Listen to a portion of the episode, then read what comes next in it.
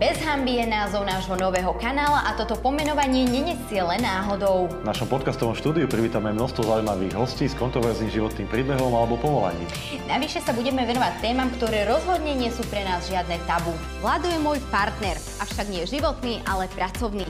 Vy ho väčšina poznáte z kanálu Aby si vedel, kde sa venuje rôznym mafiánskym témam. Simona je zasa veľmi skúsená moderátorka z televízie Bratislava, kde má dokonca svoju vlastnú reláciu.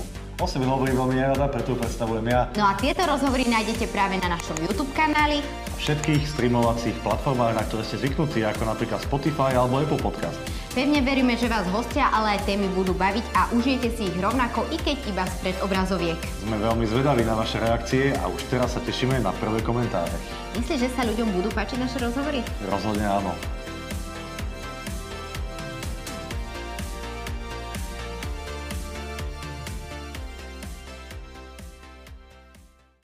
Tak, ukazujú to jeho, ten jeho bytík, takže tam sa našli všelijaké kosti, dlhé, krátke, našli sa tam predmety z ľudskej kože, napríklad on vyrábal tráky a doboví kriminalisti referujú, že na jednom tom tráku bola dokonca bradavka ľudská, potom vyškvároval ľudský tuk a mal to v hrncoch. A toto meso predával, no evidentne nebol duševne zdravý. Určite, no.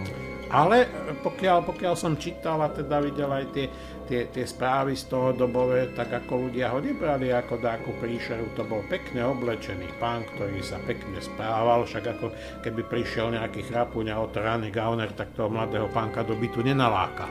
No a potom sa na to prišlo, lebo susedia upozorňovali, že z jeho, z jeho bytu sa šíri nejaký strašný pach, a to zrejme keď varil tie, tie svoje obete.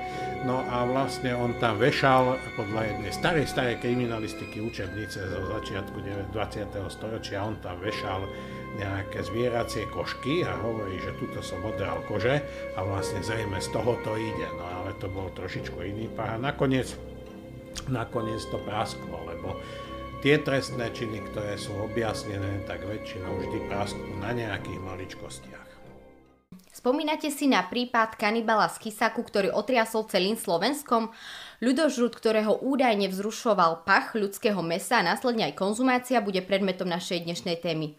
Pozvanie na túto tému prijal skúsený kriminalista Matej Snobka. Ja som rada, že ste prijali pozvanie do Bez hamby podcastového kanála. Dobrý deň. Ďakujem, potešenie na mojej strane. Ja som rád bez hamby. Dobrý deň, sa Dobrý deň, prajem. Tak sa pre tých, ktorí veľkou náhodou by vás možno nepoznali, môžete v úvode predstaviť.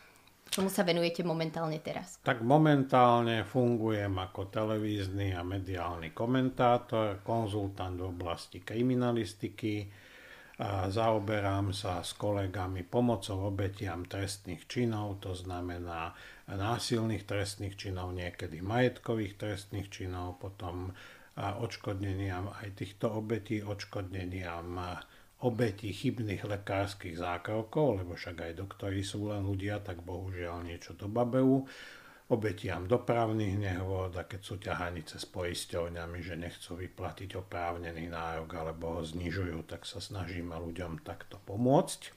Predtým som robil praktického kriminalistu na Bratislavskej krajskej správe. Venoval som sa vraždám, e, ublíženiam na zdraví so smrteľnými následkami, znásilneniam a podobne.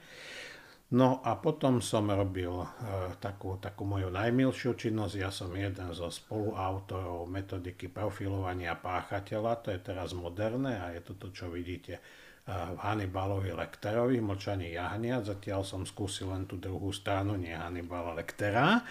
No a momentálne, keď nám to zrušili, však tu sa ruší všetko dobré vždy, hoci sme boli celkom aj na porovnateľne svetovej úrovni, tak potom som, potom som vlastne išiel do policajného dôchodku počase. Čiže tak by som povedal, že teraz Mimo toho, že trošku fungujem aj v politike, tak som vlastne notorický rebel, ako hovorí profesor Max Gašparov, neprispôsobivý občan a človek, ktorý si užíva života a teší sa, keď môže niekomu pomôcť, lebo dnes potrebujem pomoc, potrebujete pomoc vy a zajtra ju budem potrebovať ja. Čiže som naivka, ktorý neverí tomu, čo sa hovorí, že za dobré, dobré nečakaj, lebo ja mám opačné skúsenosti. Mm-hmm. My tu máme aj jeden, jeden, dva výstupy od vás, čo sú vlastne knihy, ktoré ste aj napísali, no a my sa budeme venovať konkrétne také jednej kapitolke, teda už ako sme v úvode naznačili, a budú to kanibali. Tak nám skúste teda povedať možno nejaké štatistiky alebo dejiny kriminalistiky, kde evidujeme tieto prípady, sú vo veľkej miere zastúpené? Štatistikám sa ja nevenujem, lebo myslím, že Winston Churchill povedal, že je otvorené klamstvo a potom štatistika. Takže je to také, že, že celkom sa mi nezdá rozumné, aby, aby teda vedúca alebo hlavnou niťou môjho záujmu boli čísla a štatistika. Skôr každý prípad je iný, treba ho, treba ho poznať a potom sa dá v ňom fungovať. Čiže vlastne s tým kanibalizmom je to tak, že, že je to taký zaujímavý jav, ktorý začína už vo zvieracej ríši na tej najnižšej úrovni. A buď to slúži na ukojenie hladu, že, že jeden ten organizmus je hladný, tak keď není nejaký iný, tak zje aj, aj príslušníka svojho rodu, alebo potom tak potom reagujú regulujú potomstvo tie zvieratá, aby sa to nepremnožilo. Možno, že aj politici by mali o tomto začať uvažovať, lebo stále je ich viac a viac. Otázka, či sú škodná, alebo, alebo teda prospešná zver. Ja sa ospravedlňujem, mám taký humor svoj. No a, a potom v podstate ide o to, že, že e, toto zvieracie dedictvo sa pomaly prenieslo evolúciou aj na súčasný ľudský rod Tie stopy archeológovia, antropológovia, pokiaľ viem, našli napríklad u neandertálcov. Proste na tých kostrových nálezoch, akýchkoľvek, tak tam vidíte nejaké stopy násilného konania.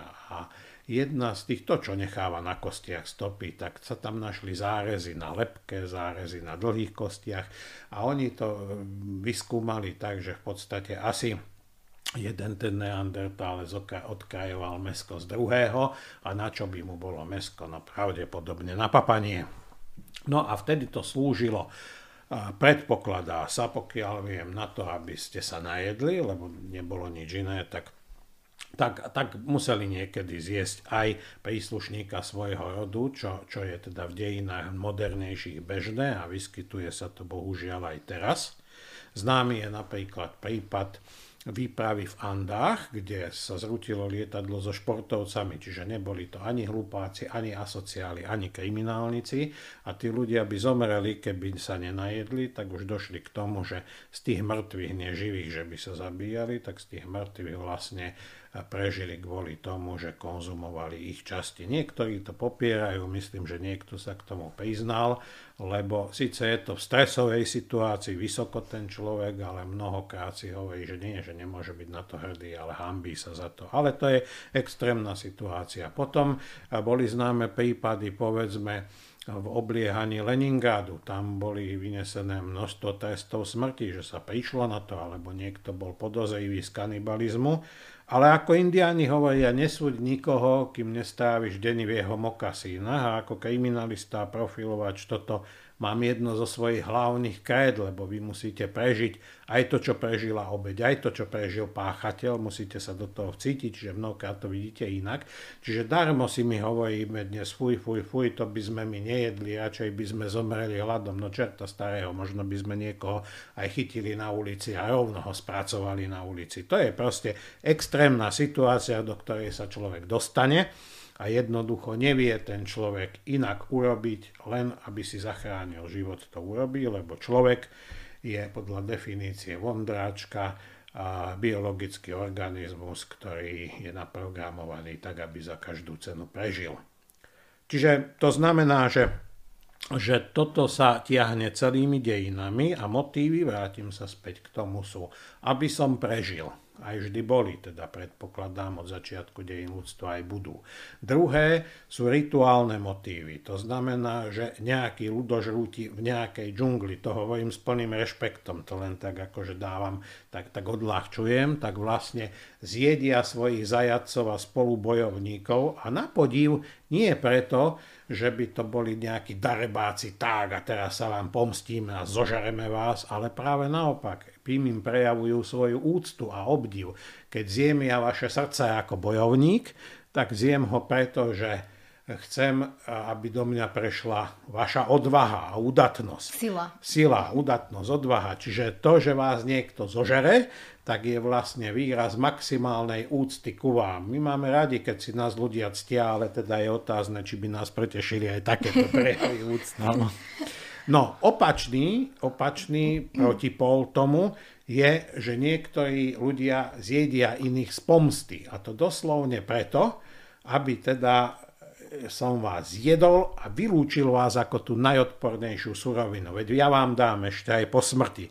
To je ďalší motív. Čiže máme tu hlad, máme tu obdiv, máme tu poníženie a pomstu toho protivníka, potom máme duševné choroby, všelijaké ten svet duševných chorob, ako mi hovoril psychiatr, myslím, že pán doktor Kočiš, tak hovorí, že duševná choroba je taká najproblematickejšia, lebo málo kedy je vidno na tom tele, akýmikoľvek metodami, že čo sa tam deje, však čím ďalej, tým to bude viac vidno, chvála Bohu, ale teda nevidíte ako na rengene, že, že je tam niečo zlomené, proste vy musíte skúmať a, a domnievať sa a podľa skúsenosti nasadzovať liečbu, čiže tam je velikánsky priestor aj na kanibalizmus u niekoho.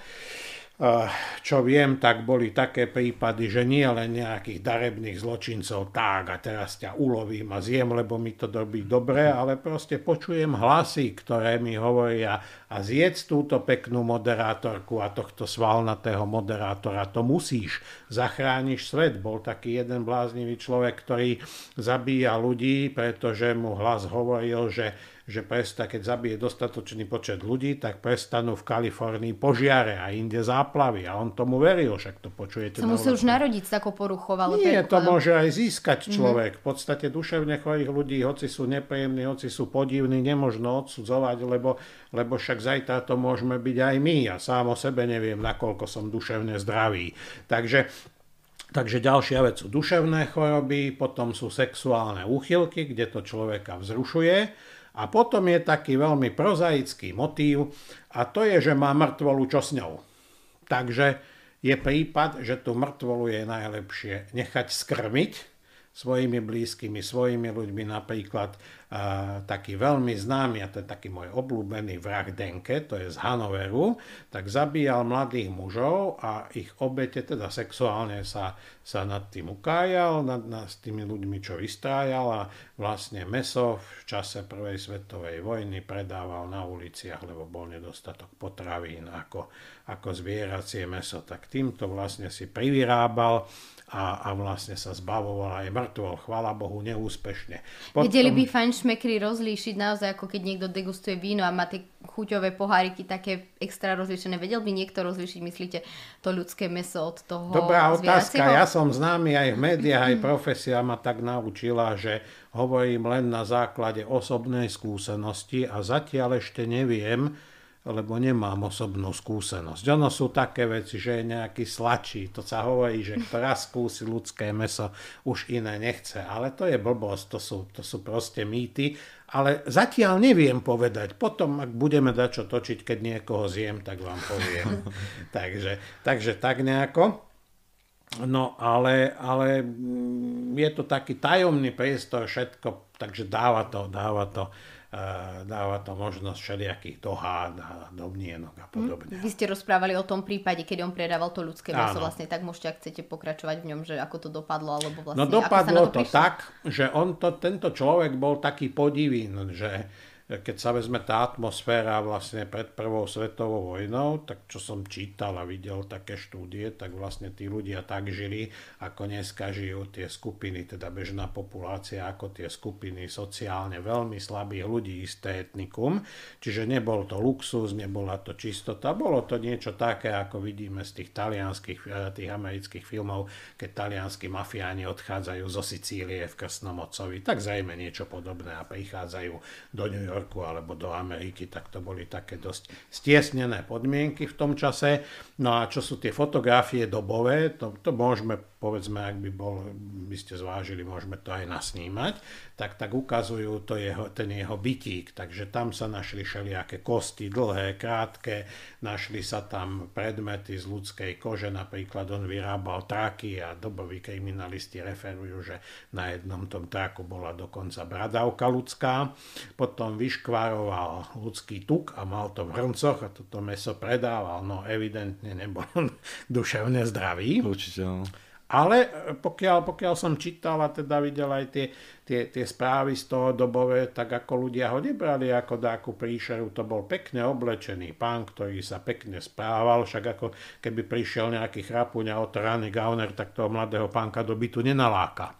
No a potom sa na to prišlo, lebo susedia upozorňovali, že z jeho z jeho bytu sa šíri nejaký strašný pach a to zrejme keď varil tie, tie svoje obete. No a vlastne on tam vešal podľa jednej starej, starej kriminalistiky učebnice zo začiatku 20. storočia, on tam vešal nejaké zvieracie košky a hovorí, že tuto som odral kože a vlastne zrejme z toho to ide. No ale to bol trošičku iný pach a nakoniec, nakoniec to prasklo, lebo Tie trestné činy, ktoré sú objasnené, tak väčšinou vždy prasknú na nejakých maličkostiach. A tam docela sa často uvádza, že konzumácia ľudského mesa nejak môže škodiť organizmu. Že boli nejaké prípady, že to degeneruje, keď sa skúmali nejaké indiánske kmene alebo tie kmene z Amazonky. Viete aj o tom povedať niečo? Či je to naozaj tak, alebo je to meso ako ktorékoľvek iné? Súdny lekár, docent Mirko Mego, to bol jeden z takých mojich učiteľov slávnych, tak akože že mal tú takú teóriu alebo odborné presvedčenie, čo som vyjadril aj v tej našej knihe, že, že medzi, z, z výživového hľadiska nie je žiadny rozdiel medzi ľudským mesom a zvieracím mesom, ale to tiež mal svoju takú teóriu, predpokladám, lebo nevidel som ho jesť ľudské meso, ani nespomínal, takže zase je to na úrovni takých dohadov a, a možno, že odborných štúdií. Ale, ale zase to, čo hovoríte vy, že sme zachytili asi aj vy, aj ja, že, že teda môže to smerovať k nejakým chorobám a že tie indiánske kmene alebo nejaké kmene sú na hranici vyhnutia aj kvôli tomuto. No a dokonca sa uvažuje, že či neandertálcov nejakú časť nevyhubil práve kanibalizmus, a pokiaľ si tak pamätám, tak aj tá choroba šialených káv bolo niečo také, že do tej, do tej stravy sa, sa mleli nejaké, nejaké časti hovedzieho dobytka, ale toto neviem, môže to byť len e, akokoľvek chceme skúmať, tak chvála Bohu, kanibalizmus nie je tak rozšírený, aby z toho boli merateľné výsledky, aspoň zatiaľ. Mhm. Áno. A teraz, keď sa svet e, čoraz viac menšie, ľudia chodia na rôzne exotické dovolenky, sú aj teraz nejaké, nejaké povedzme kmene, napríklad tej Amazony, že aj v tejto dobe je treba sa báť, povedzme, aby ho tam niekto nezjedol. Myslím, že Rockefeller a nejaké na tej rodiny e, z nejaké výpravy zjedli a podobné také informácie sú. A mali by nejaké kmene, čo som sa tak dočítal, fungovať aj teraz. Viete, tak asi hej, asi hej, ale zasa báť, no ono, ako sme spomínali na začiatku, ten kanibalizmus není taký, že ide okolo nejaký biely gáčo a chytia ho indiáni, alebo čo, a, a zožerú ho len preto, že má inú farbu košky, jednoducho to asi oni nerobia, lebo to, to by mohlo byť rituálne, skôr si myslím, že v rámci nejakej slávnosti, v rámci nejakého boja, No a bol taký prípad, pokiaľ si pamätám, nejakí takí urodzení gáčovia prišli na to, že idú do Indiánov vrtať niekde v juhoamerickej džungli a to boli dosť mieru milovní indiáni a toľko do nich pichali kvôli novinárskej a filmovej senzácie, až to Indiánov prestalo baviť a zožrali niekoľko tých ľudí, aby mali pokoj. Tak mali takú mentalitu, tak prejavili to, že teda nie, nie, nie, nie prajú si byť obťažovaní nevhodne týmto spôsobom. Ale není to také, že my traja ideme po hore niekde a zajmú nás nejaké divné osoby a zožerú nás len preto, že je to na opačnom konci zeme gule. Takže netreba sa báť. Nie, netreba sa báť. Mm-hmm. Ja by som sa možno pozrela na ten konkrétny prípad, ktorý sa stal na Slovensku, ktorý je teda veľa divákov možno známy, práve prípad Matia Čurka. Vlastne jeho prvá taká indícia alebo sklon k tomu ľudskému mesu sa prejavil už vlastne keď mal 13 rokov, čo je pomerne skorý vek, môžeme povedať, na pachateľa, veď to je dieťa, kedy vlastne zautočil na svojho spolužiaka sekáčikom. Každý páchateľ, aj ten najukrutnejší, aj najstarší, bol raz dieťaťom. Mm. To znamená, že u mnohých ľudí, nie tých teda, čo spáchali nejakú vraždu, tak, tak nie je otázka, že, že či bol dieťa alebo nebol dieťa, ale kedy dospel k tomu, že to urobí lebo čo sa týka rodených zločincov, to sem teraz nechcem miešať, ale to sú dlhoročné spory, či sa človek zločincom rodí alebo nerodí. V 19. a 20. storočí tvrdili vedci, že sa rodí, dokonca podľa ksichtu a tvaru hlavy sa to dalo, sa to dalo povedať. Potom najmä za socíku sa hovorilo, že v žiadnom prípade, že vplyv má výchova a prostredie a teraz rozvojom genetiky zasu a psychológie modernej také tendencie, že aj sa človek môže zločincom narodiť, ale, ale v podstate ide o to, že, že je otázka taká, že, že ten človek, ten, ten mladý muž, dieťa, sa stáva vrahom vtedy, keď sú splnené nejaké podmienky, teda vonkajšie podmienky, že sa dostane, keď ja vás chcem oboch zabiť, tak musím sa k vám dostať, či chcem, či nechcem. Zatiaľ na diálku to nejde spôsobom vúdu, čiže musíme mať nejaký kontakt, buď ma teda pozvete do štúdia, ja sa sem ľudím a zabijem vás, alebo teda ja si vás vyhliadnem, niekde si vás chytím, niekde vás nalákam. Čiže musí byť tá kriminálna scéna nachystaná, vhodná na to zabitie. A druhá vec sú vnútorné podmienky, teda hovorím zrozumiteľne, Mm-hmm. Teda, teda, lebo je to zložitá problematika. Teda to, že buď ten páchateľ nemá vnútorné brzdy, alebo mu v tom čase nezafungujú. Vnútorné brzdy mám na mysli podľa môjho pohľadu empatia, teda schopnosť cítiť sa do prežívania druhého.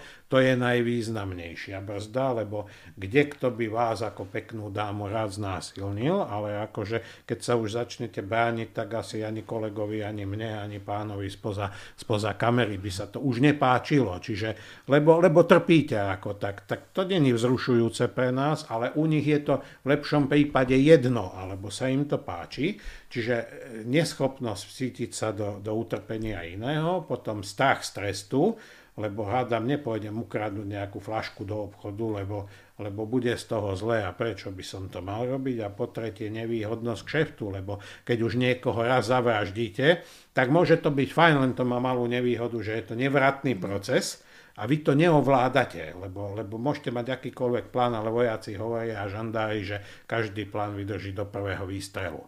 To znamená, že musí tam byť vhodná kriminálna scéna, po prvé, a po druhé, musia tam nefungovať brzdy, ktoré som spomínal. Alebo potom ten vrah musí byť v nejakej takej situácii, že musí byť strašne rozhorčený a chce sa vám pomstiť a v takom strese. Mm-hmm. Ak hovorím nezrozumiteľne, tak ma potom zastavte. Hovoríte zrozumiteľne. Dobre. A keď sa vrátime k tomu prípadu Mateja Čurka, čo sa Simonka vlastne ano. pýtala, uh, to máte určite nejak podobne naštudované.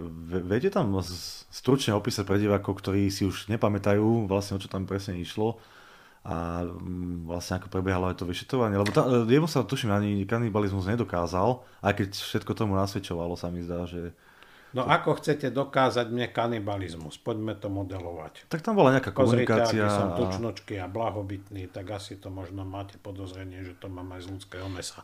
Ako Prvé boli úryvok napríklad, ktorý keď on mal teda ešte, keď sa vrátim k tým 13 rokov, tak vlastne uh-huh. on sám povedal psychiatričke, keď sa ho pýtal, prečo to spravil, odvetil, že chcel som ochutnať ľudské meso. Môžeme to brať ako jeden z indikátorov, ktorý mu ostal potom do dospelosti v podstate z tejto výpovede, kde sa kde sa priznal.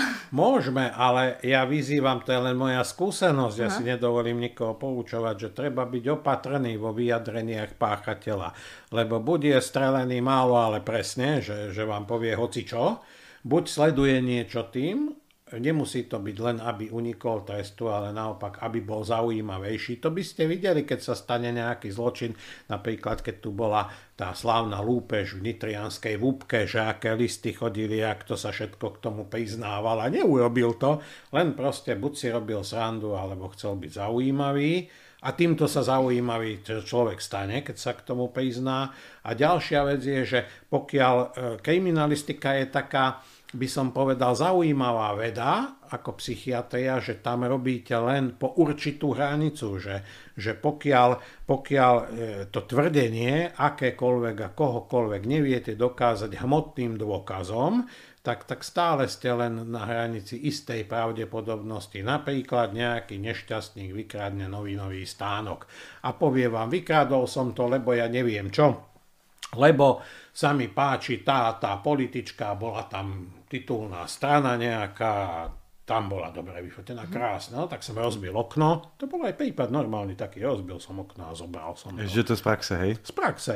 A teraz vy nemôžete to uzavrieť len tak, že teda povedal, že je to tak, ale, ale musí sa nájsť ten časopis, čiže s tou bábou na titulnej strane. To znamená, že pokiaľ sa nenájdú hmotné dôkazy, hoci sú tam výpovede, tak stále z toho detektívneho hľadiska hovorím, plávate na istej hranici neistoty. To znamená, že on toto mohol povedať, ale, ale ako to bolo, mimo tých hmotných dôkazov, tak vie len páchateľa obeď a zrejme nám už nepovie ani jeden, ani druhý. Následne ono potom, keď sa preniesieme už do roku 2011, ano. čo bol uplynulý čas, on vlastne chcel tieto svoje obete zjesť a dohadoval sa s nimi na internete prostredníctvom mailovej komunikácie kde nachádzame doslova napríklad vety, že stretneme sa na železničnej stanici v Kisaku, o toľke, o toľke prichádza väčšinou ten rýchlik, pôjdeme do lesa, kde ťa zabijem, vyrežem ti z tela meso, chcem najmä svaly z nôh, rúk, chrbta a zo zadku. Jasné, vyskúšam aj penis a semeníky, meso vezmem domov v ruksaku a potom ho upečiem a zjem. Ostatky z tela zahrabem, nikto ich nenájde. Môžeme toto považovať ako dôkaz? Skôr ale z detektívneho hľadiska, alebo vyšetrovateľ a detektív, to sú dve mm-hmm. odlišné špecializácie, tak z toho kriminalistického hľadiska je to zaujímavá indícia, zaujímavý model, ale viete, narozprávam vám ja aj vy mne všeličo, a mnohokrát, najmä pri sexuálnych kontaktoch, to nechcem popierať, že to mm-hmm. tak nebolo, ale prečo chcem byť opatrný pri sexuálnych kontaktoch, ako hovoria Čechoch, námluvách, Češi námluvách a fantázii, tak, tak jednoducho jedno je povedať a druhé je urobiť. Ale vy mi kladiete otázky, len ak dovolíte, vymeňme si troška rolu, že, že možno je zaujímavé to, že, že teda ja s vami chcem mať nejaký kontakt, skamarátiť sa s vami, a teraz vám poviem toto, alebo vám napíše mailík. Ako by ste vy reagovali na to? Ja sa chcem ako teda nejaký komentátor známejší stretnúť s vami ako kolegami, tiež populárnymi osobnosťami a poviem, a teraz štúdiu vám urobím po vysielaní toto. To čo vy urobíte? No nepozvete si ma, lebo no teda tu budete aspoň desiatí. Čiže je zaujímavé z toho psychologicko-kriminalistického hľadiska, nie je to, že až tak, že teda on to takto povedal, čo chce, ale to, že prečo ten človek išiel tam, no ja by som No nešiel. oni boli dohodnutí, to je to, že Hej. on vlastne sa chcel dať dobrovoľne zjesť, ale Hej. aj tak je to v podstate povieme jedno, že niekto by to chcel odsudený by bol teda za to rovnako, ako keby to aj niekto nechcel. Neberme odsudenie, berme, že prečo by sme sa my traja mali teda mm-hmm. nechať zožrať tomu pánkovi, čo je za kamerou. No som rovnako narušená ako on. Je, hej, hej, hej, je to také, je to také zvláštne. A v kriminalistike, ja hovorím ako autor, možno mm. sa mýlim, všetko je, bolo a bude. No a toto takisto, že, že je reálna situácia s tým, že s tým, že ten človek je samozrejme tiež pošahaný a môže to byť tá, tá obeď a môže to byť z toho dôvodu, že alebo ho to sexuálne vzrušuje, mhm. alebo akokoľvek, alebo pardon, nemá odvahu spáchať samovraždu a hľadá, hľadá niekoho, mm-hmm. k tomu pomôže. A teda keď sa to človečikovi páči, že by sa popri tom aj napapal, tak prečo by som ja ako, ako ambiciozný samovrah mal tomu brániť. Takže tam je celá škála motívov a keďže nemáme výpoveď ani jedného, ani druhého, tak, tak ako nejakým spôsobom zase môžeme sa len domnievať. Mm-hmm. Keď pôjdeme ešte do toho detstva, vlastne keď sa tá psychiatrička pýtala, prečo to spravila, on odvetil teda preto, že chcel ochutnať to meso, tak ona sa ho opýtala, že a čo by si spravil ďalej. No a ten chlapec odpovedal, že bol by som mu oťal ruky, nohy, vybral meso z lítka a ochutnal. Ako si môžeme vysvetliť konanie takéhoto dieťaťa, že čo môže ako ho to vôbec môže napadnúť, veď toto by nenapadlo možno ani dospelého človeka a on v tom veku, keď vlastne ten kamarát sa stretli, naštívili, tak on už tak Ale uvažoval. napadlo, vy by ste sa divili, čo všetko ma napadá mňa, starého človeka. Takže len rozdiel medzi detským páchateľom a dospelejším páchateľom, pokiaľ teda to není nejaký vymetenec, ten dospelejší, alebo duševne chorý, alebo notoricky bezohľadný človek, ako Mafoši z tvojho, pardon, z vášho teda nejakého Áno. toho podcastu, tak, tak si rozmyslí. On si rozmyslí, že, že či to urobím, či to neurobím. A tí mladiství páchatelia alebo detskí páchatelia sú veľmi zaujímaví tým, že, že vlastne oni čo si pomyslia, tak ak to chcú urobiť, tak to aj urobia a povedia. To znamená, že, že mm, tento človečik je celkom možné, že, že hovorí úplnú pravdu a že by to aj urobil vtedy, keby mal príležitosť. Pardon. No a, a jednoducho toto malo byť už e, nejakým vážnym signálom pre jeho okolie, že k niečomu sa schyluje. Ale nemožno zasa, ak, toto nepoznám ten prípad takto detálne, ale že ak by niekto vyčítal psychiatrom a psychologom, prečo pri jeho prvých deliktoch nezasiahli, alebo učiteľom, alebo čo, tak, tak po vojne je každý generál. Ja mám jedného veľmi obľúbeného vraha Edmunda Kempera, IQ okolo 160, je to vrah, americký vrah stopárok a je to taká obeď e, vlastnej tyránskej matky. No a v podstate on v rámci toho vraždenia tých stopárok aj ochutnal ľudské meso, dokonca je známy jeho recept, že ako urobiť ragu, teda so špagetami z ľudského mesa, že tam musíte dať veľa korenia a koľko solí, lebo budem ho citovať, inak to chutí ako hovno. Takže, takže v celku je to taká, taká postavička, ktorá rada hovorí, alebo sa nebráni hovoriť o, o svojich výčinoch. No a vlastne on sa dostatočne dobre zabával pri tých svojich výpovediach, respektíve hm, konštatoval, ťažko povedať, zabával, nezabával, že že sedel som u dvoch, lebo on zavraždil svojich starých rodičov, lebo boli na neho prísni a teda on to tak hovorí, že stará matka bola beštia rovnako ako matka, tak ju zastrelil a teda išiel domov starý otec, prišiel a on bol celkom taký fajn, no ale Edkovi bolo ľúto, že by starky trpel tým, keby sa dozvedel, že už starka není doma, tak zastrelil aj jeho. Čiže to je tá zvrátená logika zločincov. No a on posedel teda chvíľu v psychiatrickej base a ten personál, odborný personál, nie nejaký naturisti, usúdili, že už nám je Edko v poriadku, už nie je nebezpečný, tak bol na nejakom ambulantnom liečení. A on hovorí, no a predstavte si, ja sedel som u tých psychiatrov a oni skonštatovali svorné obaja, že už nie som nebezpečný a zatiaľ som mal dve hlavy odrezané v kufri auta, ktoré parkovalo pred tou psychiatriou. To znamená, že, že naozaj potom, už keď to praskne, tak všetci sme múdri, ale, ale vtedy to nie je vidno. Čiže aj tento človek sa pomaly latentne vyvíjal a vlastne, vlastne málo kto to mohol zaznamenať, hoci tie výroky, no iste sa nepostavil v škole a nepovedal, že tak a teraz jem niekoho z triedy.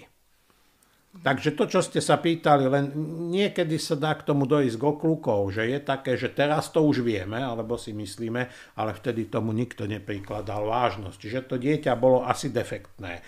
To dieťa asi aj o tom hovorilo, ale nikto to nebral vážne. Čím sa umožnilo, že sa mohol ten človek vyvíjať ďalej. Mňa toto zaujalo, že vlastne mal tyranskú matku a už tu aj padla taká úvaha vlastne, či sa človek zločincom narodí alebo či sa to nestane. Do akej miery ovplyvňuje toto správanie? Vy máte určite mnoho prípadov detálne naštudovaných, povedzme nejaké zážitky z detstva, negatívne, pozitívne, akékoľvek. Vlastne, že to sa chcem vlastne spýtať, či toho zločinca veľmi poznačia, alebo či je tak strašne dôležité, dokonca píšete o tom aj vo svojej knihe, vlastne pri tej výchove, pri tých sociálnych väzbách a tak tých ľudí do akej miery je dôležité eh, dbať na to, aby z toho človeka nebol zločinec, ak sa tomu dá vôbec nejak predísť? To by mala byť časť mojej knihy tretej. To je ťažké, preto to trvá tak dlho. Aha. No, je to také, že, že mňa zaujímali takí brutálni vrahovia vždy, však ja sa, ako hovorila moja učiteľka, ty sa snapko nikdy na dobrom nezastavíš, tak, takže takýto a sérioví vrahovia. A pri tom, čo som videl u týchto ľudí, aj čo som čítal, tak málo kedy mali láskavých, chápajúcich rodičov, mm-hmm. ktorí by sa im venovali. Proste oni boli alebo tyrani, otec ožrán, matka prísna, zle s nimi nakladali. To je jedno takéto otvorené týranie.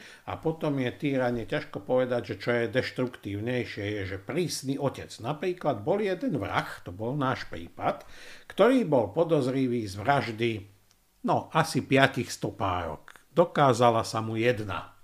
A teraz jeho otec, to bol taký pedantný starý pán, ako by ste povedali, fajn, zodpovedný človek, vie presne, čo chce, tak vlastne on ho začal glbať e, za nejakú, za nejakú takú hlúposť, že ty si mi na oktávii, to, pokiaľ si pamätám, to bolo dávno oktávia, to nie je súčasná oktávia, ale ten veterán, tak ty si zle zaradil rýchlosť a zničil si mi, ak si pamätám, stromček, to mohla byť nejaká súčiastka. Ja som amatér, tak sa ospravedlňujem, že, že nepoznám toto názvo slovie. Proste jeho toto zaujímalo, že, že synček mu zničil, zničil na aute nejakú súčiastku a robil mu peklo zo života, to ešte nevedel, čo urobí. No takže keď on vidí, že otec ho takto šikanuje, prísne teorizuje, matka je slabá alebo ešte prilieva do ohňa, tak zrejme tá osobnosť sa zdeformuje. Nemusí to byť niečo také, že, že otec je notorický ožrán a pritom ale známa osobnosť a ide sa potulovať s polovníkmi do hory a 5-ročné dieťa nechá v gáziku, to, to bolo to terénne auto na, na svahu a ocko robí aj aj aj a popí a poluje a ten gázik sa pomaly zosúva a keby chlapca nebol z toho gázika vytiahol hora, čo šiel okolo, tak by spadol do priepasti. Takže, takže vždy to nemusí byť takýto, takýto ukrutník a ignorantský otec, aby vychoval vraha zo svojho zo svojho potomka, či dcery, či syna, ale stačí, keď to bude takýto hysterický pedant. A potom sú takí ľudkovia, ktorí dávajú deťom absolútnu voľnosť. Rob si, čo chceš. To znamená, zapne, ja hovorím, že teraz by som chcel byť malý, lebo čo nás stálo ako deti, kým sme získali pornofotky. Teraz si len naťukáte a máte. A všelijaké. To nehovorím, že to je dobré, hej, to je ten môj humor, ale, ale v podstate dobre to charakterizuje tú situáciu, že deťom kúpime počítač. Deťom kúpime tablet, deťom kúpime telefón. Je kopu kritikov, ktorí privolávajú hromy blesky, že to deťom kúpime. No ono to není zle, však do keľu veď e, hovoria sa, že, hovorí sa, že deti sú blbé, lebo nečítajú knihy, stále hľadia do počítači, no ale aj v tom počítači sa dá čítať, sa dajú sledovať filmy, Pravda. však my všetci traja sme produktami ako autori počítačovej kultúry a veľmi nám to ako pomáha. No ale to je jedna strana veci. Druhá strana veci je tá, že že to dieťa neregulovane užíva tie počítače, Buď teda rodičia si hovoria, ako pekne Miško sedí pri počítači celý deň a študuje tam niečo, alebo no aspoň mi dá pokoj, môžem variť a môžem zarábať. No a teraz to dieťa ide do internetu. A Boh vie, čo tam hľadá tie zakodované veci sú fajn, ale keď som to ja dokázal prekonať, ako keď, to, keď teda sa to rozšírilo, tak to dieťa má iné kombinačné schopnosti a, a iný čas na to, čiže dokáže to prekonať a oni si to povedia, čiže ani tie všelijaké, tie zámky na tých programoch nie sú dostatočné. Teraz nehovorím o rodičovských zámkach, ale tých ochranách proti dark webu a čo ja viem, nie sú pre tie deti dostatočné. Čiže dieťa sa dostane polahky k najväčším prasačinám. To je ten prípad, ktorý je menej nebezpečný. Možno tá logika sa zvrá, moja zvrátená, ale vysvetlím. Ale nebezpečné je iné. Nebezpečné sú počítačové hry. Nie v tom, že čo sa tam robí, ak si vezmite do Pšinského rozprávky, tak to sú také krvavosti, že Hollywood by mohol závidieť. Napríklad pán Fajar súložil so ženou v peci a prišiel z Gazdinov a prišiel domov pán manžel a Pajohač to zistil a zapálil dvoch. To je jedna z neuverejnených rozprávok. No a, a tie deti ako to nepoznačilo, lebo bolo dobro, bolo zlo, ale to dieťa teda, a, ne, a tie deti vedeli, ale tie, tie, teda hovorím o tých normálnych, aj vtedy boli ukrutní vrahovia, ale dnes to dieťa zapne tú videohru a tam sa zabíja, strelí, vyparí sa a ono získava pocit, pokiaľ nie je poučený rodičmi, ale nie tak, že, že nerozumie tomu, alebo len aby bol, že je to ľahké, zamierí ma prásk ako vo videohre. A premietlo sa to prakticky do prípadu takého, že nejakí mladíci zavraždili taxikára. A ten taxikár, a spýtal sa súdny znalec, ale to bolo myslím ešte pred expanziou tých počítačových hier, ale to bolo to isté v tých akčných filmoch, to vtedy bežalo, že kde ste, ako ste prišli na to, ako máte toho chudáka zabiť, potom ho obviazali reťazov a hodili ho, zaťažili kanálovým vekom a hodili ho do rieky. Myslím, že to bol pán docent Vražda, taký známy súdny znalec, aspoň tak si to pamätám. A že on sa pýtal, že, a to si ako na to prišiel a on hovorí, že ten jeden z páchateľov, že videl som to v akčnom filme a on hovorí, že a videl si, že ich aj zavrú a on hovorí, že na to som nemyslel. Zhruba takto si pamätám mm-hmm. ten rozhovor s tým psychiatrom, nech mi prepáči, ak sa v niečo mýlim. Čiže vlastne to dieťa nevie doceniť to, čo sa mu podáva normálne. Mm-hmm. Ja sa teda do toho detstva vrátim, pretože on vlastne bol narušený možno až do takej miery, že on povedal v tých výpovediach svojich ďalej tento Čurko, teda pre tých, ktorí by nevedeli, o kom sme sa predtým rozprávali. Chodil som do tehelne, v ktorej sa už nepracovalo, nepracovalo a čakal som tam, či tam nestretnem nejaké menšie dieťa ktorému by som to spravil, ale žiadne neprišlo. Sú to dosť hrozné slova. Myslíte, že by to reálne možno aj urobil v tom čase, ano. keďže vidíme po to, po toľkých rokoch, že on vlastne teda tých ľudí aj tak chcel zjesť. Áno, nehovorím, že on by to mm-hmm. urobil, ale nie je to nič neobvyklé u páchateľov, lebo predstava naša takého sériového vraha ukrutného je také, taká, že Hannibal Lecter hneď začal niekoho mordovať a píliť mu flexov hlavu a tam tam mu to odkryť tú pokejovku a vidíte, že tam ešte pulzuje mozog a pritom varí časti tela. Nie, to tak není, že zrazu by ho to zo dňa na deň preplo, aj keď také môže byť, ale ten vrah sa vyvíja, ako všetci sa vyvíjame. No a v rámci toho najprv začínajú sa tak popisuje, aj moja skúsenosť je taká, že, že takéto dieťa najprv začíva fantazírovať, napríklad Edmund Kemper fantazíroval, že vyvraždí susedov, vyvraždí celé ulice a nakoniec ostane sám na svete a to bude perfektné, lebo všetky auta, vlaky, jedlo a lietadla ostanú mne. Aspoň takto to uvádza v tých svojich spomienkach. No a Čiže toto dieťa najprv fantazíruje, najprv si to modeluje, najprv, najprv ako my, keď sa nám páči nejaký pán alebo dáma, rovno neprikročíme bezmyšlienkovite k tani tani a kotúl pred kotúl zad, ale najprv fantazírujeme, čo by sa dalo robiť a podobne a potom to zrealizujeme. Čiže ako hovoria e, klasici manažmentu, že keď máte plán, potom rozfázujete veľmi ľahko kroky. Čiže toto môže byť. No a jednoducho akože ten vývoj je najprv začína tými fantáziami, potom on začne nejaké pokusy robiť, nie že sedí doma. A to ako... už bol aj jeho pokus, kedy áno, toho chlapca reálne išiel. potom s tým sekačikom áno, môžeme áno, povedať. Áno, ale to sme ešte ďaleko. ešte ďaleko. Ale najprv začnem fantazírovať, akožto budúci vrah, ako mm-hmm. decko. Rozmýšľam, ako by som to urobil. Robím to, čo Einstein nazval myšlienkové pokusy, čiže robíte pokusy v hlave, ako by to bolo.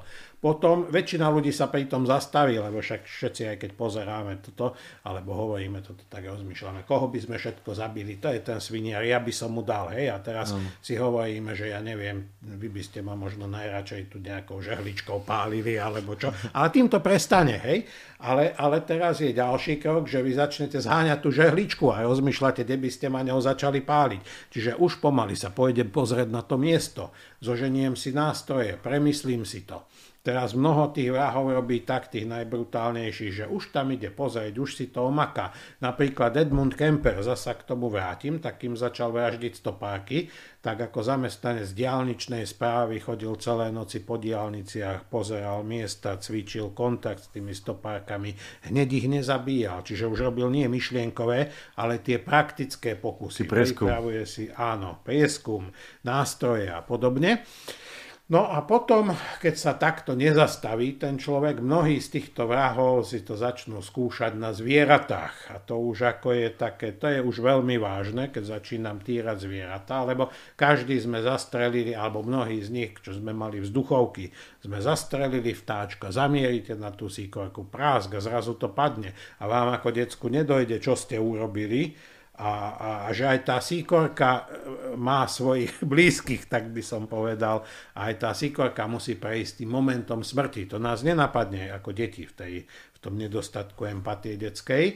No a teraz nejak akože tí ľudia sa naopak začínajú realizovať tým, že skúšajú na zvieratách. Jeden z tých vrahov zakopal mačku po krk a odtiaľ, od, odpíli, odtiaľ je najprv hlava a potom je odpílil vrch lepky ako Hannibal Lecter tomu zlému policajtovi a tešil sa z toho. No a potom je ďalšie štádium, alebo ak to nerobí na tých zvieratách, tak potom robí tak, že nájde si obeď, ktorá je pre ňoho menej problematická, lebo akože darmo ja tu budem chcieť mučiť pána Vladimíra, že, že teda nejak, lebo ty, ty si fyzicky, pardon, vy ste fyzicky v lepšej kondícii, čiže otázka, aby som ja nebol ten mučený. Čiže vezmem si, vezmem si nejaké dieťa, mladšie dieťa, ak som staršie dieťa a na ňom to začnem skúšať, lebo keby zobral uja z fitnesska, tak veľmi rýchlo by mu ukázal, že kde je sever. Takže, takže to je taký relatívne normálny vývoj takého, takéto defektnej osobnosti. A z tohto dôvodu si volia aj častokrát ženy? Alebo je tam viac sexuálny o, nejaký motív? Či... Každý prípad je iný, lebo vlastne žena máme v povedomí, že je to slabšia osoba, má ano. fyzickú prevahu, mnohí zistia, že sa míria, lebo ženy sú zúrivé, vynaliezavé, inteligentné. Majú nechty zuby. Majú nechty zuby, čiže to sa môže aj nevyplatiť. Ale akože možno, možno niektorí, teda niektorí si kvôli tomu, že cítia fyzickú prevahu, zvolia ženu a niektorí si zasa zvolia, no čo by som ja s vami robil ako heterosexuál pre Boha, toto púj. Ale ako tu s pani moderátorkou by som si vedel predstaviť. No takže, takže takto si volí ten vrah obete, alebo páchateľ, že čo sa mu páči, ako je sexuálne orientovaný. Dokonca vy ste taká pekná dáma, ktorá by splňala kritéria známeho vraha, teda Bandyho. To je ten americký vrah, ktorý si vyberal uh, pekné ženy s dlhými čiernymi vlasmi, pár výnimiek tam bolo, čiže, čiže tá duša vraha je taká veľmi zložitá, takže ťažko Ako by ma usmrtil?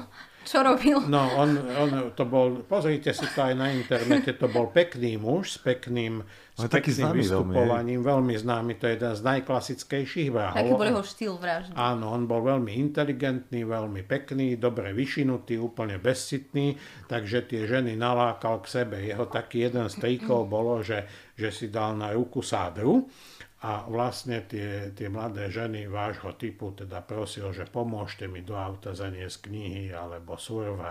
Ako náhle vás dostal k autu, tak vás strčil no zamkol a už si s vami robil, čo chcel. Ale on bol vynaliezavý aj pri úteku z policajnej väznice a podobne.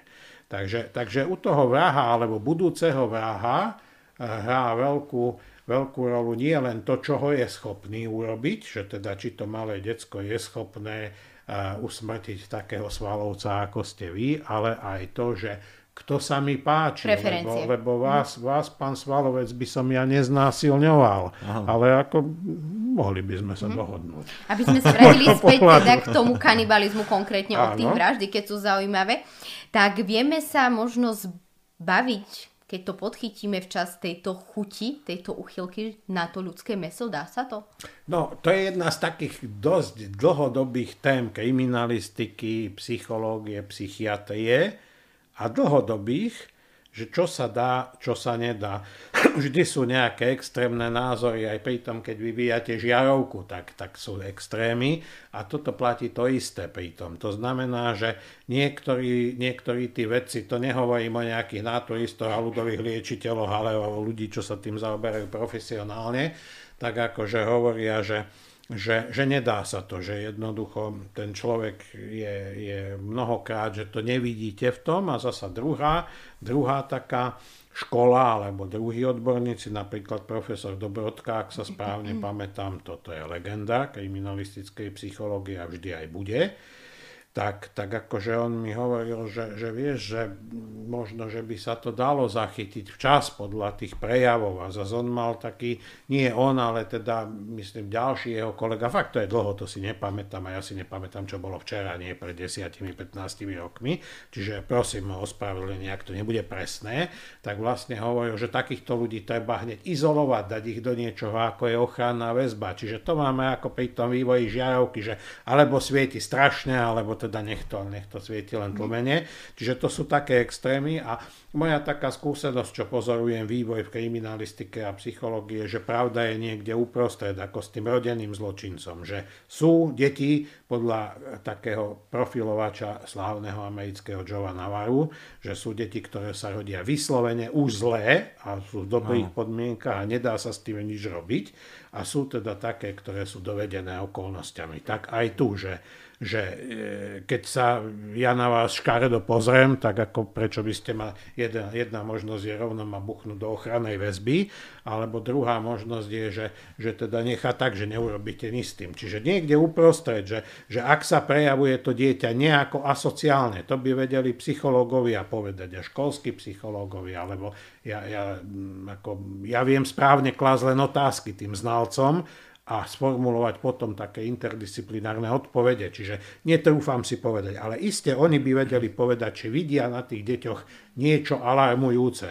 Napríklad týranie zvierat, šikanovanie spolužiakov, ale šikanovanie si skúsil každý, myslím si kto mal na to fyzický fond a drzosť, vy ste si to predpokladám skúsili nie, tiež, nie. a tak vy ste výnimka, ja hej. Ale dostávame sa, aby sme sa k tej hej. otázke odpovedali, či je teda možnosť sa tam zbaviť tejto chuti na to meso. Sme no to nevieme, lebo nevieme nám nechutilo meso, ale tak vám okľukov mm-hmm. chcem vysvetliť, že aj to šikanovanie, že niekto šikanoval, niekto nie, niekto bol obeťou, niekto nie, ale vyskúša si to každý, mm-hmm. tak alebo tak, ale málo z tých šikanovaných je notoických šikanovateľov a notoické obete. Čiže mm-hmm. keď vidia tí psychológovia nejaké notorické úchylky, čo aj drobné, tak možno, že je dobré mm-hmm. preštudovať ich a upozorniť a zaoberať sa nie rovno decko do ochrannej väzby, lebo zastrelil síkorku, ale ak to robí stále, no tak to decko bude nejaké divné a treba to riešiť a treba mu pomôcť. Bola chyba tu aj rodičov, že oni to možno podcenili s tým, že keď on zautočil ešte ako dieťa na toho spolužiaka, oni to brali ako bežný incident medzi deťmi. Podľa môjho podľa... názoru áno, zasúdiť mi je ich ťažké. Keby môj syn zobral sekáč a snažil sa doraziť spolužiaka, ak to tak bolo, tak asi by som to zobral vážne. Asi by som mu vysvetlil, že to toho spolužiaka nie, že môže bolieť, môže mu to ublížiť. A teda ten syn by mohol byť taký rafinovaný, že by zahral, že je mi to ľúto, to bol nejaký skrát, prepáč, ocko, už to nerobím a rovno by si ostril večer ďalší sekáč a nezbadal by som to. Čiže toho rodičia nemožno odsudzovať. Len rodičia my máme také také tendencie tie deti chrániť za každú cenu. Aha. To je od prírody, však už aj vtáčky si chránia svoje mladé a mravce a čo ja viem čo, ale Niekedy sa to práve vymkne z rúk, že všimnite si, že ľudia povedia, a to není schopný, a vymýšľate si, a žiak tam vybije celé okna na škole, a to nemohol byť môj syn, lebo, a neviem, on nevie strieľať z gumipušky a takéto blbosti. Miesto toho, oni to podcenia. To je normálna ľudská reakcia. Miesto toho, aby sa zamysleli, čo im to hovorí. Napríklad stalo sa, že môjmu synovi som ja hovoril, nechoď po tmavých uličkách večer domov a zbili ho pritom.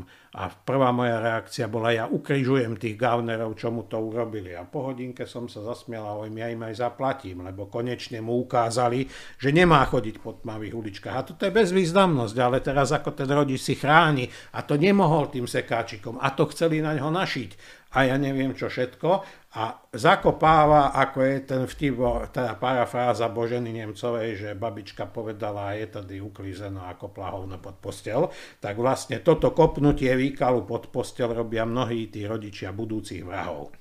Ale je pravdou to, čo si aj ty spomínala, že sú ľudia, ktorí vnímajú, že napríklad tento tomto prípade mal chuť na ľudské meso, niekto má nutkanie proste znásilniť ženu, niekto má nutkanie naozaj. Teraz bol ten prípad s nami tí dva chlapci, čo si chceli vyskúšať, ako zabili toho bezdomovca. Že chceli Hej. skúsiť, aké to je ako zabiť.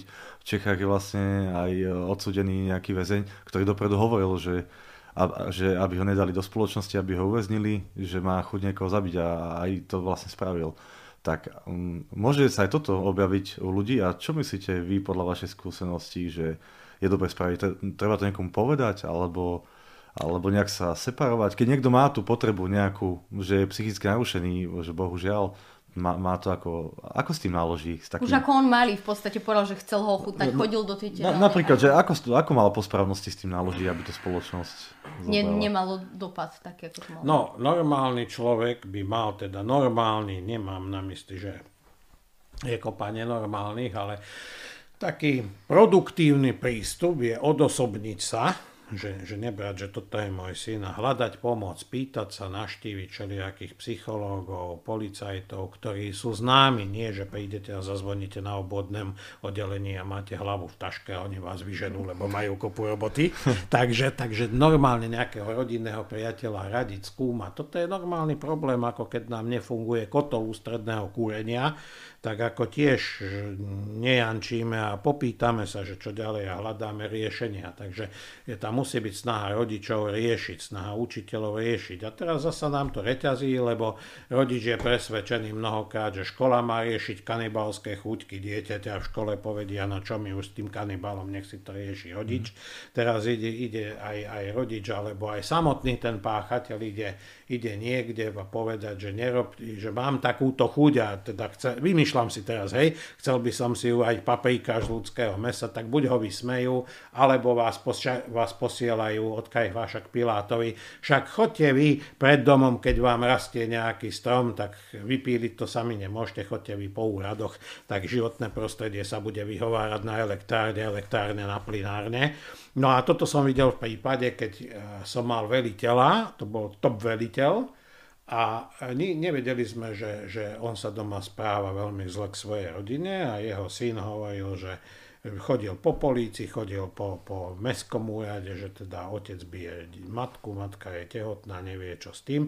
A nakoniec ten chlapec vyčíhal tyránskeho otca a zabil ho nožom lebo už to nevedel riešiť. Mm-hmm. To znamená, že jedna vec je, aby som to zhrnul, že, že to si všimneme u dieťaťa, mnohokrát to dieťa povie, rodič nevie, čo s tým a keď nevie, čo s tým, tak ale ide po všelijakých úradoch a dneska je to tak, že predvádzať sa, dať na Facebook, ako pomáham obetiam Ukrajiny a podobné hlúposti a sme v duši s vami a takéto kraviny, to je jedna vec, čo vám povedia, ale druhá vec je, či vám naozaj poskytnú kvalifikovanú pomoc.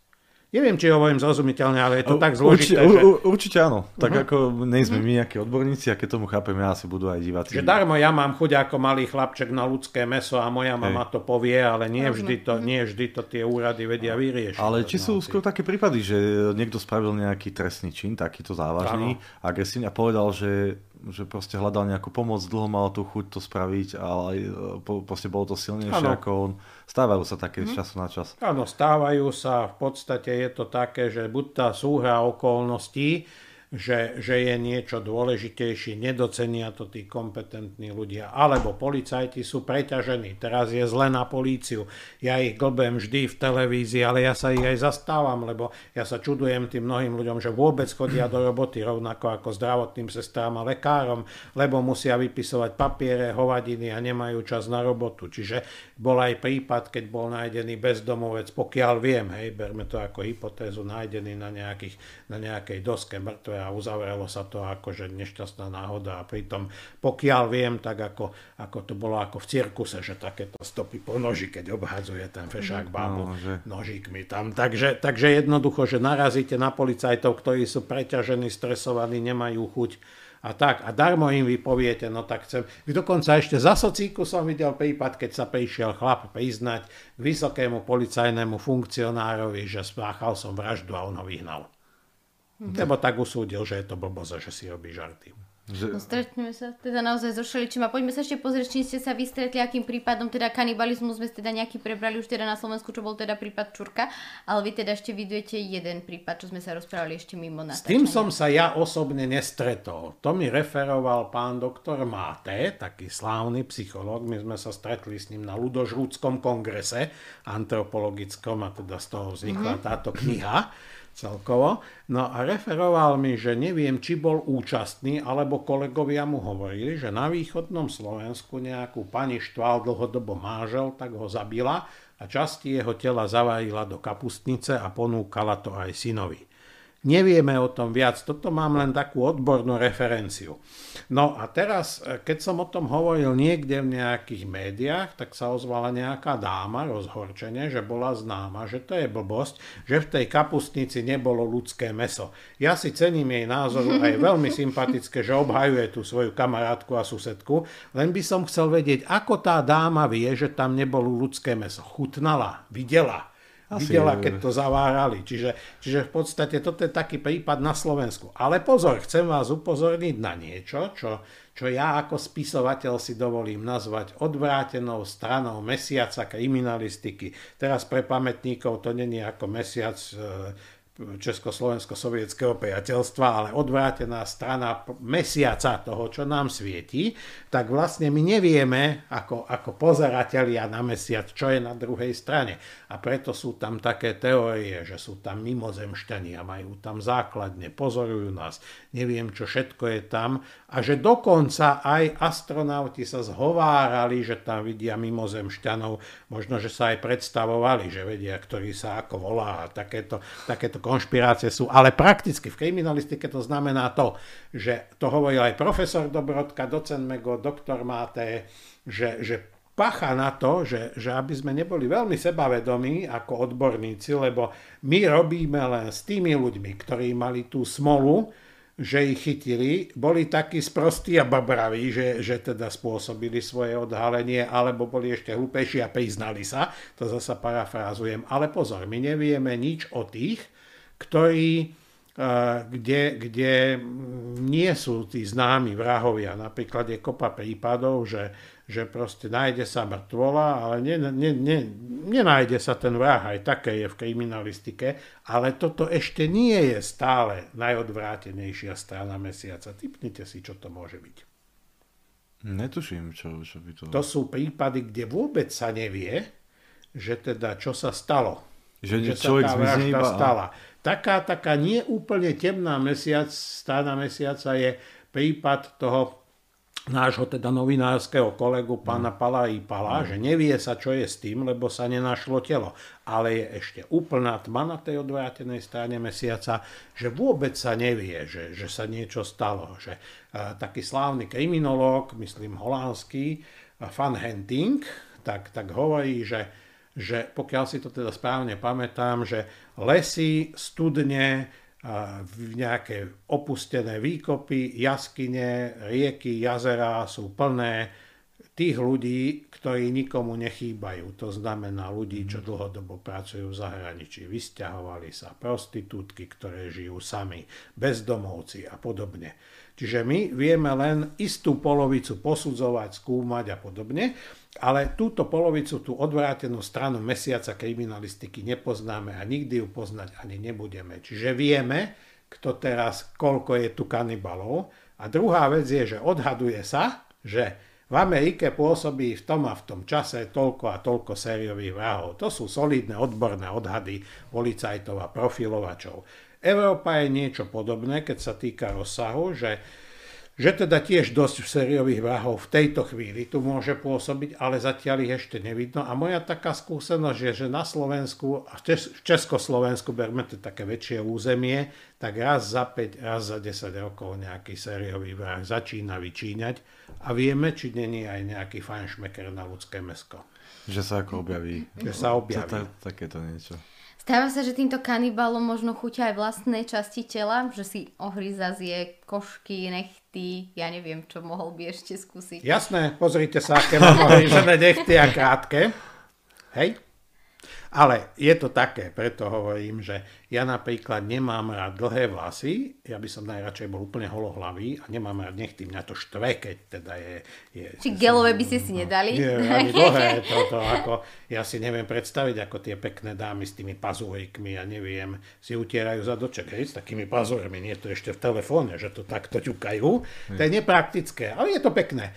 Ale, ale je to také, že tí, čo si ohrízajú nechty, čo olupujú kožu, čo ja neviem, si vrtajú v nose a môžem ďalej nechutnosti rozoberať, tak to nemusia byť nutne kanibali. Mm-hmm. Proste majú nejaký taký dôvod, prečo to robia.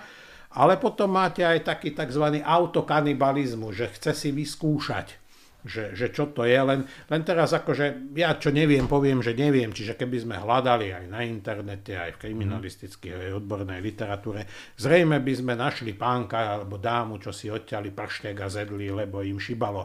Ono, aj tie psychické poruchy sú také zaujímavé v tom, z hľadiska kriminalistického, že človek si hovorí, teraz znova hovorím, že že na duševne chorých alebo ľudí s duševnými problémami v žiadnom prípade nechcem pozerať z vrchu, lebo Boh vie, či ja tam nepatrím, len zatiaľ o tom neviem. A dneska oni, zajtra ja, alebo vy, alebo ktokoľvek.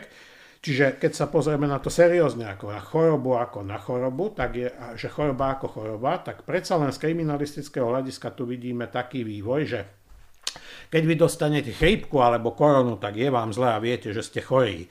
Ale pri istých blúdoch a všelijakých schizofréniách a takých, tak vy vlastne, vy vlastne neviete, vy máte svoju realitu a takú nejakú chorobnú, že vlastne zdá sa vám, že je to pravda. Napríklad bol prípad taký známy, že, že chlap ležal v posteli, na konci postele sedel zelený mužíček, a povedal mu, priznaj sa u svojim neverám. Celej rodine. Chlap bol veľmi činný a prišlo mu, že sa má priznať. Tak jeho žena zistila, že teda mal čulé kontakty po celej ulici a zrútila sa. Vy by ste sa priznali k tomu rodine, však a to je, ale to je ten veselší prípad. Ale mm.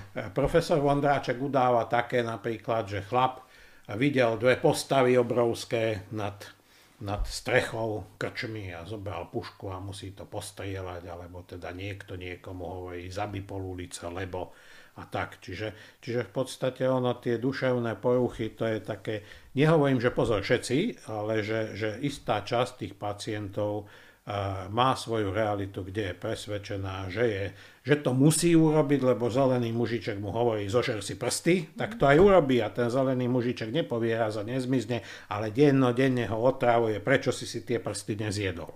Mm-hmm. Takže môže byť. A tam môže byť napríklad aj e, nejaký efekt, povedzme, alkoholový, alebo po vplyv proste drog. drog, áno, presne. Jasné, lebo Teraz taká chemické... doba, že tie drogy sú také rozšírené, dostupné. Áno, tie chemické látky vymetajú ten mozog šialene, mm. ako zlatí opilci, tí staro, staro starosvedskí lazníci, že to žil na alkohole a keby bol triezvy, tak by zomrel. To boli aj starí kolegovia naši a to boli autority, na ktoré spomínam s veľkou úctou a boli to výkonní kriminalisti, ale skutočne viem o jednom, on išiel na penziu a žena povedala, a teraz prestaneš fajčiť a piť a budeš pri mne. On zomrel.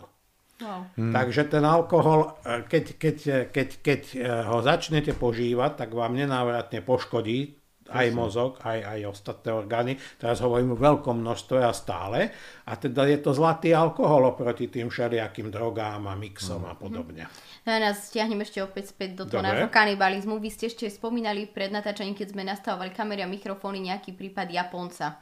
To meno sme teda nepozreli asi, že? Takže ho tu hmm. zavesíme. No tak meno asi nie je dôležité. No, alebo tak. Ale nájdeme to tam, nájdeme to aj naši diváci. Keby sme to doplnili, ale jednoducho môžeme aspoň spomenúť, že teda no, čo išlo. nájdeme to po, na internete zhruba asi tak, že si dáme japonský kanibál, celebrita alebo mediálna hviezda, taký maličký chudučký mužiček. My to uvidíme aj fotografiu. Áno, niekoho, niekoho zjedol, zavraždil a zjedol. Pokiaľ si pamätám, nebol tiež celkom psychicky zdravý, ale pointa bola tá sledovanosť, ktorá nás všetkých teda teda poháňa v novinách a v médiách dopredu, tak tu sa dostalo až do takej bizarnej formy, že ho začali po prepustení pozývať do všelijakých talk show a on sa otvorene baví a baví divákov svojim kanibalizmom. Teraz taká doba aj v Amerike mafiáni odsudení tiež sú veľké hviezdy a možno aj, aj takéto kontroverzné prípady. A mňa ešte ohľadom toho kanibalizmu zaujíma, či tam spadá do tejto kategórie aj napríklad, že tzv. upírstvo. Lebo sú známe prípady, keď ľudia pili ľudskú krv alebo svoje obote iba stiahli z krvi a... Áno, dobre ste to povedali, to je jeden, myslím, že to spomínam aj v tej svojej knihe, že, že pitie krvi, napríklad istý vrah a popíjal krv obeti anglicky a, a vyslovene, vyslovene aj mal taký názov, že upír media ho nazvali, potom bol vrah Kirten, ten bodal nožnicami, to bol Nemec a pil krv, mm-hmm. čiže to zase má rôzne, rôzne dôvody, že bude to sexuálny deviant, ktorého vzrušuje to pitie krvi. To je prvá možnosť. Druhá možnosť je, že keď už niekoho zabijem, tak som počul, že aj krv celkom dobre chutná, tak to vyskúšam a z nejakých mm. vyšinutých dôvodov pokračujem v tom.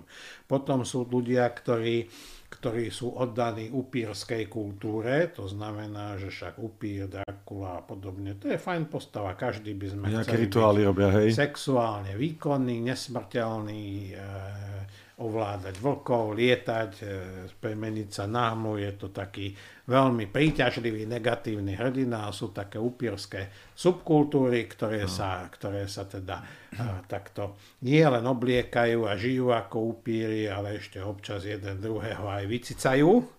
No a teraz, čo sú také výskumy, čo som videl, aj teda reportáže z toho, však je to úplný internet, že teda, či tá ľudská krv je výživná, není, tam sa došlo k tomu, niektorí autori tvrdia, že je to nevýživné, lebo je je málo, niektorí autori, že je to vyslovene škodlivé a, a podobne. No a tieto postavičky sa takto bavia a veria tomu. No a potom je potom je také, že, že ako mali aj staré národy, tie stepné, že už keď sa potreboval napiť a najesť na dlhých tých výpravách, tak trošku načal koňovi žilu a teda z toho sa napil. Že zvieraci, áno. Takže ako sme hovorili, že v kriminalistike všetko je, bolo a bude, tak nemôžeme vylúčiť, že aj nejakí takíto zločinci takéto robia aj z toho dôvodu. To znamená šibnutý, rituálny, zachutilo mu, obdivovateľia upírov a aby zahnali hlad. Mm-hmm. Neviem, či máš nejaké otázky ešte ohľadom tohto kanibalizmu? No, uh, ohľadom kanibalizmu nie, ale zločincov ako takých. Vy ste veľký odborník na to. Nejaká zaujal veľmi dokument, ktorý taký modernejší, už také modernejšie doby, ktorý chcel dokázať, že vlastne zlo sa rodí nejak v mozgu, že nejaká magnetická rezonancia dokázala, uh, študovali nejakých najznámejších zločincov, že je nejaké miesto mozgu, čo majú nejak inak vyvinuté, alebo lepšie, alebo viac, alebo v takomto zmysle tí zločinci, že vlastne sa tak človek narodí, v podstate ani za to nemôže a má to už dané. Na internete je taký pekný, pekný film, sa to volá Mozog ako páchateľ, odporúčam. Ale to máte také, že teraz pokročila tá technika šialene. Dokonca, mm. môžem trošku odbočiť. Kľudne. Je, každý nováčik kriminalistike istý čas, alebo mnoho z nás prešlo takým príjmacím rituálom, že starší kolegovia, prevažne šéfovia nás poučili, že sme boli vybraní na obsluhu a zaškolenie sa špeciálneho sovietského prístroja na výsluh mŕtvol. A teraz akože to sa bralo veľmi zodpovedne a teda tá mŕtvola, keď sme sa pýtali, ako sa to vyslúcha, že musí byť čerstvá a že ty jej môžeš klásť otázky. No a potom, keď sme sa ďalej, tak nám všetci povedali, no ale tá mŕtvola ti nebude odpovedať. Hovorím o tom preto v tejto súvislosti, že to bola taká, taký šikanovací, zábavný rituál nováčikov, ale viete vy povedať, že za 10 rokov naozaj nebude možné čítať mozgu mŕtvol alebo vyslúchať mŕtvoly? Je to možné ako technológia. Je to možné. Tak ide, ako nie je to úplne Šialene rýchlo to ide. Však keby vám niekto povedal, že budete so sebou nosiť telefón, tak ako, alebo dva písacie stroje, že teda budete na mhm. diálku jeden písací stroj druhému prenášať, tak by ste ho vysmiali. No a toto je tiež možné, že to tak pokračuje, Určite. že zatiaľ sú to len také prvotné pokusy, mm že, že tie mozgy vyzerajú inak. Ten počítač ukáže, že sú tam také ložiská, že toto, že, že tí zločinci majú nejako poškodený mozog, ale, ale zasa nie je to isté, že keď to uvidia, že toto je mozog vraha. To musí tiež prejsť vývojom technológií a poznania. Takisto ako máte ľudí, ktorí ktorí počujú, ktorí, ktorí nejako padli na hlavu alebo čo sa im stalo a zrazu začínajú hovoriť piatimi jazykmi, nikdy nehral, hrá na mnohých nástrojoch No a, a tak, a napríklad ja ako autor, tak ako ja nemám problém s tvorivosťou a ja počujem hlas, ktorý mi to diktuje. A moja žena sa pýta, ona je taká moja kritička a posmieva sa mi, či počujem viaceré a hádajú sa, hovorím nie. No a toto sa zasa volá učencov syndrom, že teda po nejakom úraze, tak vlastne ten mozog je notoricky tvorivý a, a vlastne zistujete, že viete to automaticky, čo nevedia bežní ľudia. To je to pozitívne, hej? Mm-hmm. Ale negatívne je, že zrazu ten človek zistuje, že by páchal zločiny ako profesor Moriarty, dokáže ich naplánovať, veď vy ste robili, to je tá vaša váš e, kanál, ktorého som obdivovateľom, aby si vedel, to je skvelé. Tak, tak to my... som veľmi rád, ďakujem za uznanie. Ďakujem, ja, ja som vašim fanúšikom. Od takéhoto odborníka. Takže je, je mi to potešením a cťou a teda ide o to, že, že veď vidíte vy tých ľudí, máte jeho hmataných a viete vy, čo sa v tých hlavách deje. Nevidíte do toho a keď ho dáte na počítač, možno by mal niečo také, ale, ale neviete povedať, že toto je mozog mafiána. Mne to tam príde strašne racionálne, ako to ja zase odbočím, keď už sa načal tú tému, strašne racionálne, že vlastne nemusia to byť nejakí masoví vrahovia, možno sa mýlim, ale príde, príde mi to také strategické, že oni likvidujú vlastne tých ľudí, keď e, im bráňa v nejakých záujmoch, ktorí chcú. Alebo myslíte, že sú tam aj určite nejaké psychické poruchy? Myslíte mafiánov? Áno, keď si to načal presne, že túto tému, povedzme v tých slovenských prípadoch, viem, že to neštudujete, ale nejak, nejak okolo toho, možno od kolegovcov a tak do toho vidíte, nejak, že človek automaticky, automaticky, keď niekoho zabije, už je nejakým spôsobom duševne narušený. ako narušený alebo sa to dá spraviť úplne uh, čisto z pragmatického hľadiska, úplne so zdravou hlavou a ten človek nemusí, môže byť úplne v poriadku, povedzme? Môže byť tak aj tak aj tak. To je niekedy uh, tak, že na organizovaný zločin, že nastúpite do tej Husenkovej dráhy alebo kolotoča alebo laku, z ktorého sa už nedá vystúpiť. Ja vám poviem osobnú skúsenosť. Po tomto prevrate alebo revolúcii, ako to ktokoľvek nazýva, nastala kríza hodnôt. Čak to si pamätáme všetci. No a zrazu, zrazu nemuseli ste byť policajtom, ale mohli ste prejsť na druhú stranu barikády. S tými ľuďmi vy robíte, tak viem, o čom hovorí. Hm. Viete, o čom hovorím. A teraz bolo aj u nás tak doma čisto, že, že, že teda si hovorím, že tuto mám nejakých spolužiakov a im sa tam utešene darí. A hovorím manželke, že počúvaj, že, že ako by si ty videla, lebo ja som zvyknutý ako profilovač modelovať tie situácie, to nehovorím, že by sme to urobili, ale, ale že ako by si ty videla, že pozri sa, nejakých kolegov mám, fyzický fond máme dobrý, výpalné, výpalné by sme vedeli vyberať, pozri, ako tí ľudia žijú čo ty na to? A ona hovorí, v žiadnom prípade. A hovorím, vieš čo, súhlasím s tebou, to sme boli na chate. Lebo predstav si, to bolo v tom čase, hej, teraz je to iné. No. Predstav si, sedíme tuto na našej chatičke. Môžeme sedieť úplne kľudne a každý nám môže vyskočiť na hrb. Ale v takomto prípade by sme tu museli mať na každej strane nejakú búdku a tam by boli strážnici, lebo by nás niekto chcel ohrozovať. A vidím to tak, že obete asi ťažko nás ohrozia. Jedine zúfale, to nemôžeme prepísknuť. Polícia, však tá je bezmocná. V tom čase to tak bolo. To je 90 roky sa bavíme hej, asi. Hej, tu si aj kúpime zo ziskov, ale najhoršie je, že konkurencia nahovorí, aby ťa zabili vlastní. Chceme takto žiť. Ale ako celá rodina sme usúdili, že zrejme som nejaký otec nebude, lebo takto žiť nechceme, že to nestojí za to. Čiže to je tá racionálna úvaha, čo sme mm. hovorili aj pri tých iných vrahoch. A teraz mnohí to neuvážia takto, podľa mojej skúsenosti, ale vyskúšajú si. Alebo, a v tom ste odborník, vy telocvičné prostredie a všelijaká tá liahňa týchto zločincov, mm. vojaci, policajti a raz to skúsite a keď vám pritom dajú po prstoch, tak ste skončili, už to neskúšate. Ale keď vám nedajú a zrazu zistujete, môžete, ľudia sa boja, platia vám. A teraz ja som presvedčený, že keby som bol úspešný krstný otec, tak Ujo Černák by ma dali dole.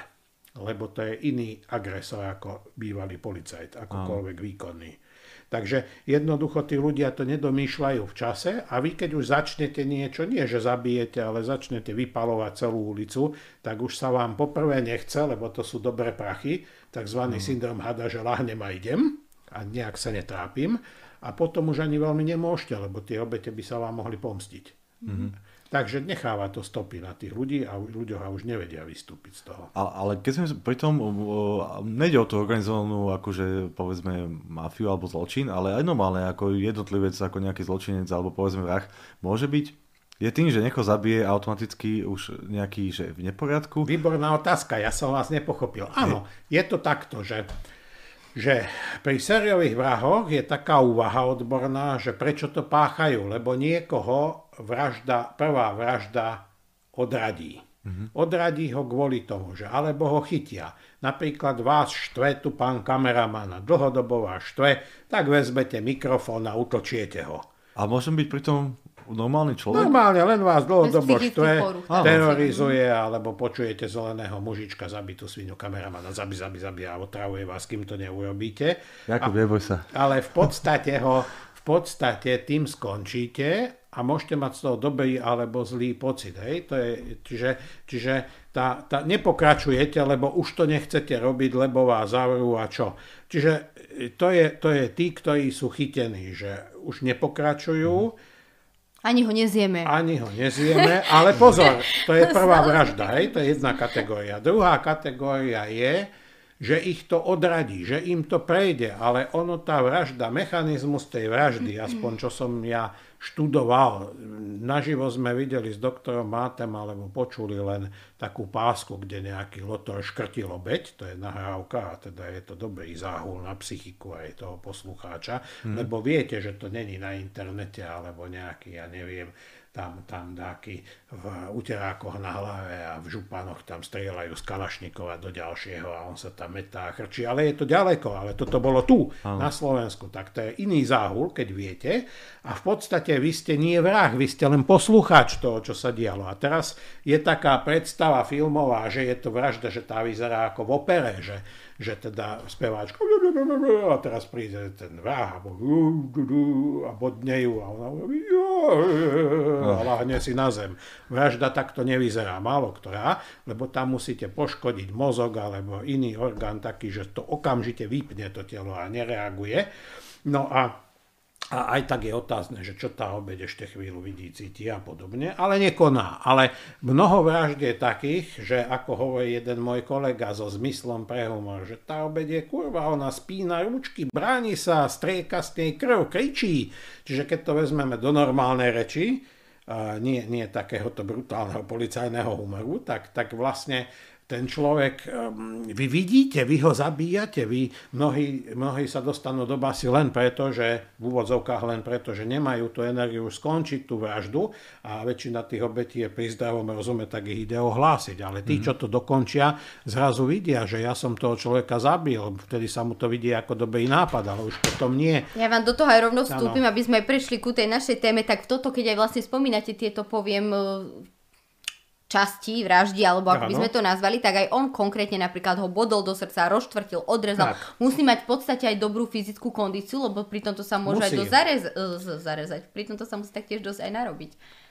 Hej, hej, hej, jednak e, musí, no dve, dve veci sú tam, zase len moja skúsenosť. Buď má vynikajúcu kondíciu, ako vy, No, až tak nevynikajúca, ale... Však sa pozrite na ten záber v YouTube, svalovec, sen každej ženy. Takže tak, čiže vy, vy nemáte ten problém, vy ste pohybliví všetko, ale potom to môže byť aj taký nešťastník ako ja, policajný dôchodca, čo, čo jeho športovaním poslednú dobu je chodenie po byte a pozeranie sa do záhrady, tak, tak ale keď ma naštvete, alebo, alebo vy taká, taká milá utla dáma, tak vy zabijete aj takého, ako sme my dvaja, takých polahky, len musíte byť dostatočne naštvaná, mhm. motivovaná. Mm-hmm. Čiže závisí to, čo poháňa toho páchateľa a teda akú má kondíciu. A to by sa chcela aj opýtať, ako by ste vy vyprofilovali povedzme tých ľudí, keď sme sa o tom kanibalizme rozprávali, že čo ich spájalo, čo boli rovnaké indikátory, možno ktoré ich viedli k tomuto správaniu, nejaké spoločné črty. Tu sa bavíme hodne dlhú dobu o tom, dúfam, že zrozumiteľné, že tých kanibalov je veľmi veľa typov. Mm-hmm spevák. Je to individuálne, hej. Martin. A niečo, nejaké to spojitko, okrem napríklad rodiny, sme hľadajme, mohli pochopiť, hej, hej, hej, hľadajme, rodina. že je tam nedostatok empatie. Berme tak, mm-hmm. toto a ja pokladám ako spisovateľ za jednu z najdôležitejších vecí, lebo zasa sa vrátim že ja by som si vedel s vami všeličo predstaviť, že by som robil, ale ako predstavy sú jedna vec, ale vy keď budem vidieť, že vám je to nepríjemné a vôbec moje sprosté návrhy voči vám, mm. akokoľvek pekne podané, tak s tým skončím, lebo vidím, že sa necítite dobre a ja sa necítim dobre, lebo vy sa necítite dobre. Tak to je konečná pre mňa. Ale na druhej strane, ako tí ľudia uvažujú úplne inak. Oni, im je v lepšom prípade jedno, že, že sa necíti tá obeď dobre a v horšom prípade ich to ešte teší. Sme sa bavili pred vysielaním o exhibicionistoch. Mm-hmm. Že teda aj myslím tu pri vysielaní, že teda ten lepší exhibicionista, jemu je to jedno, že desí tie obete a horší, že on sa z toho teší. To znamená, že nedostatok empatie, nedostatok schopnosti vžiť sa do pocitov a utrpenia iného, lebo tak ako darmo vy sami vidíte taká chutnučka, že by som vás priamo od obdivu zjedol, to je pekné, ale musíme k tomu nejako dojsť. Hej. Minimálne, už keď tuto zaplatím pána kameramana, aby vás osmrtil, aby som ja s tým nemal psychické problémy, hovorím to, to je tak nadnesené, ale hovorím o konkrétnych prípadoch, tak niečo ja musím urobiť, lebo tuto pána kolegu asi nenahovorím, že vás má pripraviť a doniesť mi to na tanieri, mm-hmm. aby som ja s tým nemal problém. To znamená, to že... Je. To, to je. Môže by sa... Ale nie. Máte tú kuchynku, som videl. Má, má, Je oproti hneď, keby niekto... No a teraz, teraz akože ide o to, že tento celý proces e, vo filmoch je veľmi jednoduchý, alebo v opere a je po, ale, ale ten človek musí prejsť ten celý proces a robí ho väčšinou sám.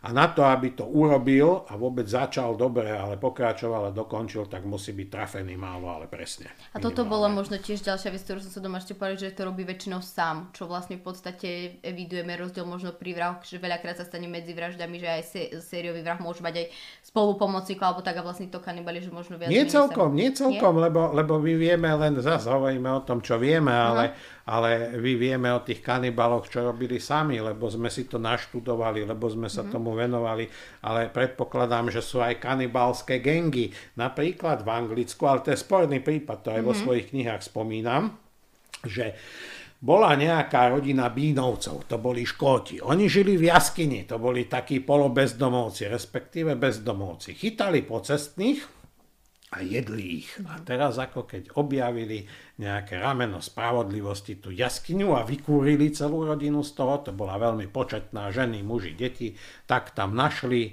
ako v nejakom tom horore o zombie, kopu koží, kostí a podobne. Čiže to bola rodinka, ktorá sa stravovala pocestnými. Takých prípadov by sme našli. No ale teraz historici niektorí uvádzajú, že predsa len boli to Škóti, a Škóti okrem toho, že majú povesť notorických lakomcov, tak akože mali povesť aj, ale myslím, že Škóti, že nie Íri, ale to je jedno v tomto prípade, ale že to bol nepriateľský národ alebo nepriateľská, teda nepriateľské osoby Angličanom. Ak si toto správne pamätám, čiže to mohla byť aj propaganda. Takisto ako môže byť mnoho propagandy u Bátoriovej, že to nemusela byť až taká beštia, že jednoducho e, vý- výťah spíše dejiny, to znamená, že aj u týchto ťažko povedať, že či to, to, to miestny historik by vedel povedať nejaký, takých tam bude dosť. Čiže, čiže v podstate e, minimálne toto ma napadá ako prípad kanibalského gengu a v stredoveku a staroveku, aj, aj, aj, tam si ľudia robili, čo chcú. Myslím si, že, že sme vďaka vašej dobrej príprave a moderátorským znalostiam načrtli mnohé, mnohé tie také zákutia kanibalizmu. Dúfajme, lebo je to dosť zložité vysvetliť. Ono to není tak ako vo filmoch, takže to má svoje súvislosti, čiže uh, predpokladám, že trošku sa nám to podarilo, lebo vy zatiaľ ešte nespíte a dúfam, že nebudú spať ani diváci pri tom. Určite nie. Určite to bolo zaujímavé z môjho uhla pohľadu, takže dúfam, že aj pre nich to bude Ja ako za mňa by som bol veľmi rád, ešte keby ste možno niekedy v budúcnosti pral pozvanie, myslím, že Určite. hovorím za obidvoch, lebo Máme rôzne témy, ktoré by sme Áno. vedeli ešte ponúknuť Určite. určite. Veľmi rád, váš inteligentný prístup k problémom sa mi veľmi páči a hovorím, ja som vašim fanúšikom a ten nový kanál, čo chystáte, tak to si, to si ja nejak sa teraz na to teším. Ďakujeme pekne. Ešte teda na záver môžete povedať divákom, ak by ste chceli, že teda akú pomoc poskytujete a prečo by sa na vás mohli obrátiť v prípade, že by chceli. Veľmi rád. Teraz sa venujem uh, spolu s kolegami, to je skôr taká, by som povedal, uh, humanitná činnosť pomocou obetia, pomoci obetiam trestných činov, dopravných nehôd, lekárskych pochybení a prípadom, keď sa domnievajú ľudia, že im poisťovňa dostatočne nevyplatila. Takže viac menej my sa zameriavame na psychickú pomoc, ale aj právnu pomoc so spolupracujúcimi advokátmi na to, aby títo nešťastníci dostali nejaké peniaze ako odškodné.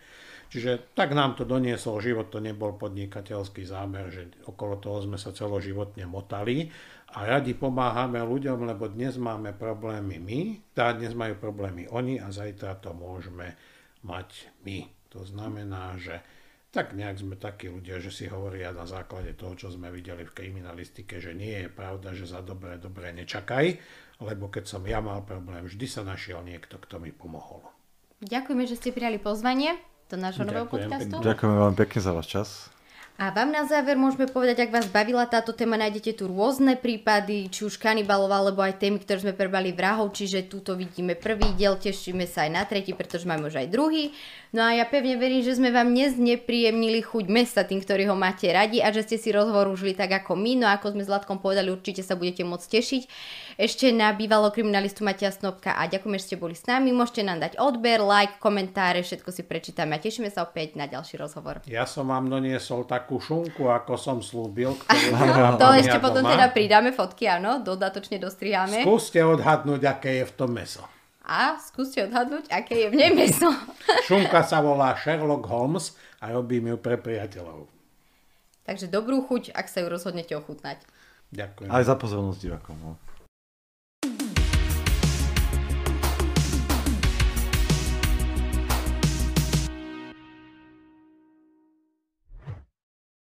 Tak začínam sa vyjadrovať slušne. Je to podcast také uvoľnené, takže... Podľa presne žiadne medzi, keď sa cítiš komfortne si nadať, tak si kľudne Že nie je to ak v televízii, tak no. kľudne. Aj nadávka, keď je na mieste... Počkaj, musím stiahnuť brucho. Chceme takú uvoľnenú atmosféru. Je to také uvoľnené, presne. U, uvoľnené, dlhé, kľude. Mladí ľudia to pozerajú väčšinou. Koniec koncov, kým nás nedožerú, tak, tak ako je to taká vec, že je to salónna konverzácia. Áno. Môže byť tak? Mm-hmm. Jasné, dúfam. Mm-hmm. Dobre. Dobre. Ešte poviem takú, keby ste chceli niečo divákom konkrétne, alebo uviezte vaše veci, tak vlastne do tej kamery, do tejto oproti vám. Ľudia, keď budete niekoho vajiť, používajte bylinky. Humor dáme či nedáme? Jasné. Bá, môžete super. Tak vám patrí humor.